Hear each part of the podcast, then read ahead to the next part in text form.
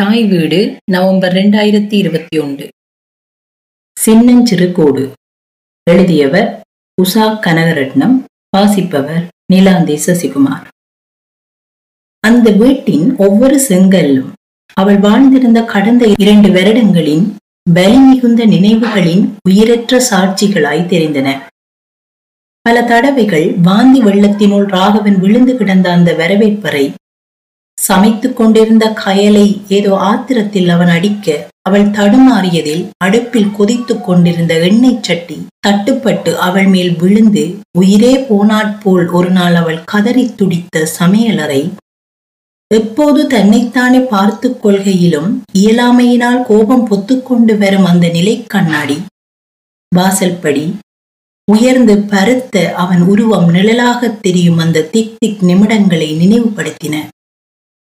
பல தடவைகள் அவள் உதைத்து தள்ளப்பட்ட படுக்கை அறை. அவளின் பயம் வெறுப்பு கண்ணீர் எல்லாவற்றையும் மௌனமாக வேடிக்கை பார்த்திருந்த செங்கற்களும் சீமெந்திலுமான அந்த கட்டிடத்தை கசப்புடனும் வேதனையுடனும் பார்த்தவாறு கதவை இழுத்து பூட்டிக் கொண்டாள். பெரியதோர் சுமை தன்னிடமிருந்து இறங்கி விட்டாற் போல மனம் மிகவும் லேசாகியிருந்தது. கண்களிலிருந்து ஊற்றெடுத்த நீருடன் தன்னுள்ளே தேங்கி கிடந்த ஏமாற்றம் இறுக்கம் சுய இரக்கம் எல்லாமே கரைந்து வெளியேறினாற் போலிருந்தது அவளுக்கு. இந்த வீட்டிற்கு முதன் முதல் வந்தபோது மனதில் எத்தனை கற்பனைகளை சுமந்து வந்தாள்? ஊரில் அப்பா தன் ரசனைகளைக் கொண்டு அழகாக அளவான அந்த வீட்டை உருவாக்கியிருந்தார். ஒரு சிற்பத்தைப் போலே ஒரு சின்ன மூளையையும் எப்படி அழகாக்கலாம் என்று பார்த்து பார்த்து அலங்கரித்தார். அழகிய சிலைகள் வரவேற்பறையை அலங்கரிக்க வீட்டை சுற்றி வரவும் பச்சை பசேல் என்ற மரங்களும் முகப்பை மூடி பூத்து நின்ற பல வண்ண பூச்செடிகளுமாய் இருந்த அந்த வீடு எப்போதுமே செப்பனிடப்பட்டு கொண்டிருந்ததால் வாசலில் ஒரு பக்கமாக மணல் குவிக்கப்பட்டிருந்தது. வீட்டிற்கு செல்லும் சிறு வழியில் இருபுறமும் பச்சை நிற அலங்கார மின் விளக்குகள் அவற்றின் கீழ் அந்த பசுமையின் அழகை நிலவொளியில் ரசித்தபடி மல்லிகையின் வாசனை காற்றோடு வர அந்த மணல் மேல் அப்பாவுடன் உட்கார்ந்திருக்கும் பொழுதுகளில் தான் ஏதோ ஒரு மந்திர லோகத்தில் இருப்பது போல் அவள் தன்னுள் கற்பனை செய்து கொள்வாள். அப்பாவும் அவளை மடியில் உட்கார வைத்துக் கொண்டு அவளுக்கு பல கதைகள் சொல்வார். அவற்றில் வரும் குட்டி தேவதைகளின் மாளிகை போல் கயலின் வீடும் ஒரு தேவதையின் மாளிகையே என்பார். ஒரு வீடு என்பது அங்கு வாழும் மனிதர்களின் மனதை பிரதிபலிப்பதாக இருக்க வேண்டும் என்பார். அவளுக்கும் அந்த வீடு உயிரும் உணர்வும் கொண்ட ஓர் அதிசய மாளிகை போலவே தோன்றும். மிதமான பேச்சு குரலில் அம்மா அப்பாவின் செல்லச் சண்டைகள். வீடு முழுவதும் ஒலித்த இலங்கை ஒலிபரப்பு கூட்டுத்தாபனத்தின் தமிழ்ச் சேவை இரண்டு. கயல் சாப்பிடவாடா கயலு என்ன செய்து? எனும் குரல்களின் அன்பு வெளிப்பாடுகள் கயலின் பிடிவாத சினுங்கல்கள் அம்மாவும் அவளும் கண்கள் விரிய கேட்டிருக்க ஆர்வமாக அப்பா விவரிக்கின்ற அவரின் எதிர்கால திட்டங்கள் நன்மைகளுடன் பகிர்ந்து கொண்ட ரகசியங்கள் என அவளின் மனம் நிறைந்த காலத்தை மட்டுமே அந்த வீடு அறிந்திருந்தது. யுத்தத்தில் இன்று தரைமட்டமாகி விட்டிருப்பது வெறும் சீமேந்தாலும் கற்களாலுமான வீடு மட்டுமல்லவே ஒரு தாய்மடியின் இதமான பாதுகாப்பு உணர்வும் தான் இல்லையா? அப்பாவுடன் மறைந்து போன கனவு இல்லத்தை மீண்டும் உருவாக்க வேண்டும். குழந்தைகள் குடும்பம் என்று அங்கு மீண்டும் இனிமையான ஞாபகங்களை விதைக்க வேண்டும் என்கிற கற்பனைகளுடன் ராகவனை மணந்தவளுக்கு வாழ்க்கையில் பிடிப்பொன்றை ஏற்படுத்திக் கொள்வதே ஒரு சவாலாகி போன நிலையில் வீடே நரகமாகி போனது. முதல் ஒரு மாத காலம் என்னவோ அழகாகத்தான் கடந்தது. பல வருட மதுப்பழக்கத்தை அதற்கு மேலும் ராகவனால் மறந்திருக்க முடியவில்லை. திருமணமாகி இரண்டு வருடங்களுக்குள் ஈரல் கெட்டுப்போய் சிறுநீரகமும் செயலிழந்த நிலையில் கோவிட் நைன்டீன் வைரஸின் தாக்கத்திற்கு ஈடு கொடுக்க முடியாமல் நான்கே நாட்களில் இறந்து போனான் ராகவன். கயலின் சிறுவயது மாளிகை ஜன்னலினூடாக பார்க்கும் போது வெளியே தெரியும் பசுமையான மரங்கள் ஓடித்திரியும் அணில்கள் கண்ணு கெட்டியவரை அவளுக்கு மிகவும் பிடித்த வயல்வெளி. கால்வாய் கிணறு என்று விரிந்து கிடக்க அழுக்கு பிடித்து காரை பெயர்ந்த சுவர்களோடு கூடிய அந்த பழைய வீடும் ஜன்னலும் அதுவரையிலும் கூர்ந்து பார்க்கின்ற அளவுக்கு அவளுக்கு கவர்ந்ததில்லை என்பதே உண்மை.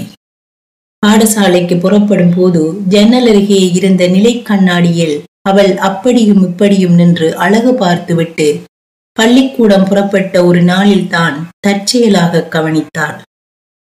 நிலை கண்ணாடிக்கு பக்கத்திலேயே இருந்த ஜன்னலினூடாக அந்த காரை பெயர்ந்த வீட்டு ஜன்னலோரம் இரண்டு விழிகள் அவளையே பார்த்திருப்பதை கவனித்ததும் அதிர்ச்சியாக இருந்தது. பதின்ம வயதுகளுக்கே உரிய குறும்புடன் நிலை கண்ணாடி முன் அப்படியும் இப்படியும் நின்று இதுவரை என்னென்ன கூத்துக்கள் செய்திருப்போமோ அதையெல்லாம் எப்போதும் இப்படி ஜன்னலினூடாக பார்த்து கொண்டிருந்திருப்பானோ? என்ன அநாகரிகம்! என்று அந்த பார்வைக்கு சொந்தமான ரங்கன் மேல் அவளுக்கு கோபம் வந்தது. மறுகணமே வெட்கத்துடன் கவனிக்காதது போல் சென்று விட்டாள். ஆனால் மறுநாள் மீண்டும் அடுத்த நாள் என தினமும் அந்த ஜன்னல் அருகே அவன்.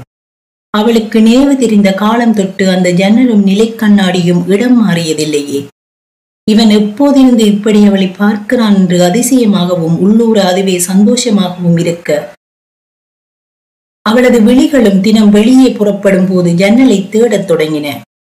மெல்ல மெல்ல அவன் அவளை பார்ப்பது ஜன்னல் வழியாக மட்டுமல்ல பரதநாட்டிய வகுப்புகளுக்கு போகும் வழியில் உள்ள தேநீர் கடையில் நிற்பது. அவள் அரட்டை அடிக்கும் நண்பியின் வீட்டில் அவளது அண்ணனுடன் உட்கார்ந்து பேசுவது என்று தன்னை தீவிரமாக அவன் பின்தொடர்வது தெரியவர அதுவே கயலுக்கு ஒருவித தனி சுகமாக இருந்தது.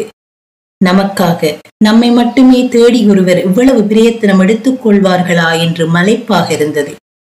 குழந்தைகளாக இருக்கும் போது சேர்ந்து விளையாடியவர்கள்தான். வேறு வேறு பாடசாலைகள் நண்பர்கள் என பிரிந்து யார் யாரோவாக போய்விட அவர்களது இரண்டும் கெட்டான் வயதும் அந்த ஊரவரின் பழக்க வழக்கங்களும் கூட ஒரு காரணம். பக்கத்து வீடுதான் என்றாலும் அவனின் சக வயது பையன்கள் மாதிரி இல்லாமல் கோயில் தவிர வேறெங்கும் ரங்கனை காண முடிவதில்லை. எப்போதும் நெற்றி நிறைய விபூதியும் முகம் முழுவதும் தாடியுமாக குனிந்ததலை நிமிராமல் நடக்கும் ஒரு கலியுக ராமனாகவே கயலுக்கு அவன் தெரிந்தான். யுத்தத்தின் அழிவுகளால் அவளது மாளிகை மட்டுமன்றி அவனுடைய அழுக்கு வீடும் இன்று பாரபட்சமின்றி தரைமட்டமாகி இருக்கிறது பார்வைகளுடன் அறந்து போன தொடர்புதான். பல வருடங்களுக்கு பின்னர் ராகவனின் இறப்புக்கு தொலைபேசியில் இரங்கல் தெரிவித்தான் ரங்கன். அதன் பின்னரும் தொடர்ந்து அவன் கயலின் தாயாருடன் அடிக்கடி உரையாட அம்மாவும் வசதி படிப்பு இல்லாட்டியும் நல்ல பிள்ளை. பேசாமல் அவனுக்கே உன்னை கட்டி வச்சிருந்திருக்கலாம். சந்தோஷமாவது இருந்திருப்பாய் என்று புலம்பத் தொடங்கியிருந்தாள்.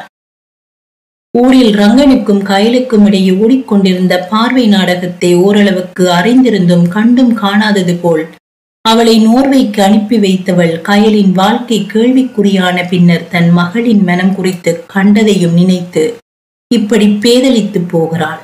ஏதோ ஒரு நாட்டில் மனைவியிடமிருந்து விவாகரத்து பெற்று வாழும் ரங்கனின் குடும்ப பின்னணியும் சாதியும் மறைந்து அம்மாவின் மனதில் அவன் திடீரென்று உயர்ந்து போய்விட்டது எப்படி என்று கயலுக்கு புரியவில்லை.